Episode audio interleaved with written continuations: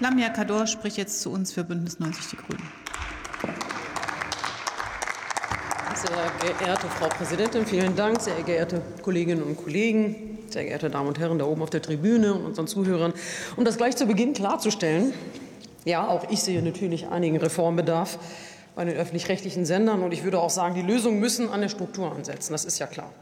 Aber was hier in den vergangenen Wochen teilweise an Dauerfeuer kommt, erschüttert die Grundfeste unseres Systems. Und das kann ich als Innenpolitikerin in diesem Land nicht unkommentiert lassen. Die öffentlich-rechtlichen Medien sind eine tragende Säule unserer Demokratie. Sie sind ein Garant von Freiheit und Vielfalt. Wer Hand an ihr Fundament anlegt, richtet die Abrissbirne gegen unseren Rechtsstaat.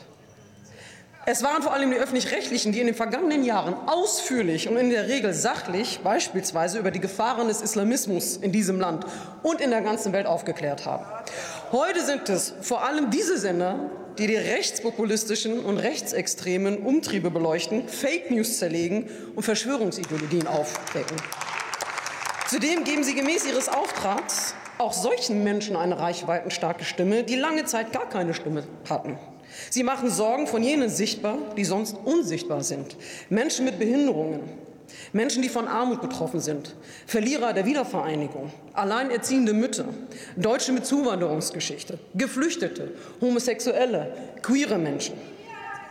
Und damit sind wir auch schon bei des Pudels Kern. Es geht um gesellschaftliche Minderheiten.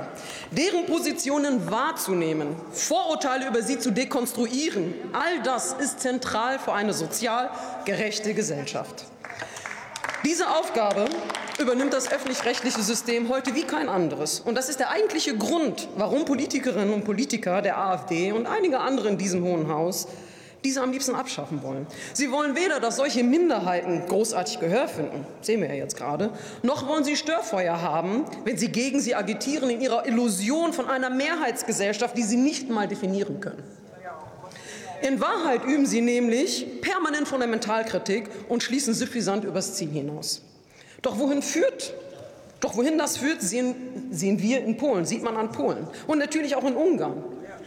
Schamlos wie niemand sonst machen sich die Rechtskonservativen dort den Medien untertan, besetzen Chefetage mit Günstlingen und geben ganz direkt Order, was zu berichten ist. Und gewiss müssen deren Führungskräfte nicht schon beim ersten begründeten öffentlichen Verdacht ihre Funktionen aufgeben, übrigens wie etwa beim NDR.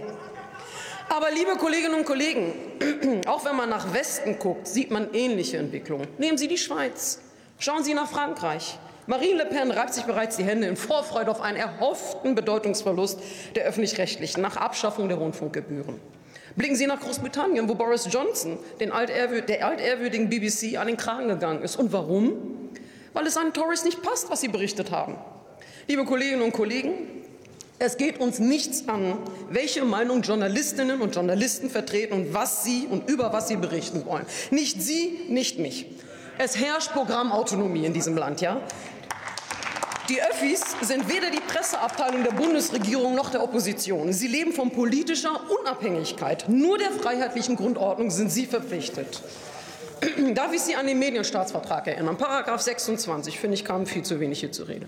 Auftrag der Rundfunkanstalten ist es, Zitat, die demokratischen, sozialen und kulturellen Bedürfnisse der Gesellschaft zu erfüllen. Sie sollen die internationalen Verständigungen, die europäische Integration und den gesellschaftlichen Zusammenhalt in Bund und Ländern fördern. Zitat Ende. Kein Wunder also, dass Sie bei reaktionären Backlashs die ersten sind, die fallen. Beispiel Russland, Beispiel Türkei. Mal sehen, wie es nach dem Wochenende in Italien weitergeht. Und was ohne starke, starke Öffis passieren kann, können Sie in den USA studieren. Die Demokratinnen und Demokraten in diesem Hohen Haus müssen zusammenstehen, um derartige Entwicklungen zu verhindern. Ohne vernünftiges öffentlich-rechtliches Fernsehen und System ziehen dunkle Wolken auf. Wir wären nach dem Zweiten Weltkrieg nicht da, wo wir heute sind. Und vertun Sie sich alle nicht. Auch Deutschland ist nicht immun gegen Extremismus. In diesem Sinne profitieren wir als Gesellschaft im Ganzen von diesem System. Und daher spielt es im Einzelfall auch keine Rolle, ob jemand das Fernseh-, Radio- oder Internetangebot tatsächlich nutzt. Die Freiheit, die die öffentlich-rechtlichen mit aufrechterhalten und befördern, dient uns allen, selbst Ihnen. Das sollte sich jeder vor Augen halten, wenn von irgendwo mal wieder mit billigem Populismus versucht wird, das öffentlich-rechtliche System zum Einsturz zu bringen. Vielen Dank.